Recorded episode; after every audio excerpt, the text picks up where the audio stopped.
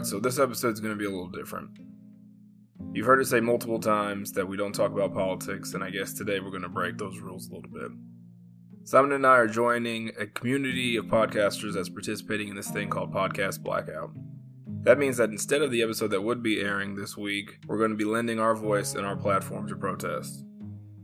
Trayvon Martin, Tamir Rice, Michael Brown, Eric Garner, Sandra Bland, Freddie Gray, Alton Sterling, Philando Castile, Botham Jean, Ahmaud Arbery, Doug Lewis, Breonna Taylor, George Floyd. The real list is seemingly never ending.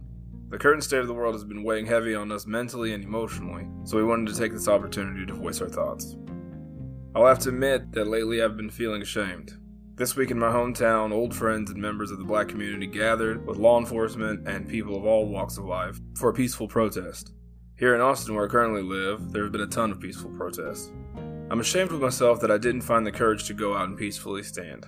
It just plays over in my head this moment being a big moment in history and my children being older and asking me, hey, what did you do in the middle of all this? And for me to just say, oh, I sat at home.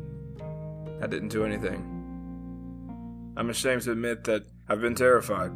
I'm terrified that the worst case scenario could happen and I don't come home to my children. That they will grow up not knowing how much they meant to me. To not be able to guide my mixed babies through the future hardships with race that they might experience, or protect them when they need me the most. I'm terrified to leave my beautiful wife, leaving her to describe to our children the type of man that I was and that I aspired to be.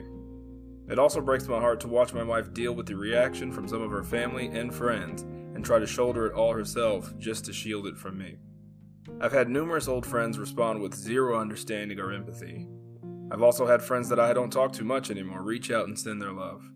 Some friends that don't really have any words but just wanted to let us know that they were thinking of us. Those people will forever have all my love. I don't know, man. Honestly. Simon and I are not the smartest guys in the world. We're not the wisest, and this is no slight to Simon. Just, we don't have the answers. I apologize if you came here today seeking some sort of answers. Um, I can tell you with certainty, though, that it's alright if you're scared, or angry, or exhausted, or you feel helpless. You shouldn't let anyone else tell you how to feel. And again, I, I don't know. I, I guess thanks for letting me vent for these few minutes and for listening this long. We're honored to be among our fellow podcasters taking part of the podcast blackout. Thanks for taking the time to listen. And as always, thank you for all your love and support. See you guys next week.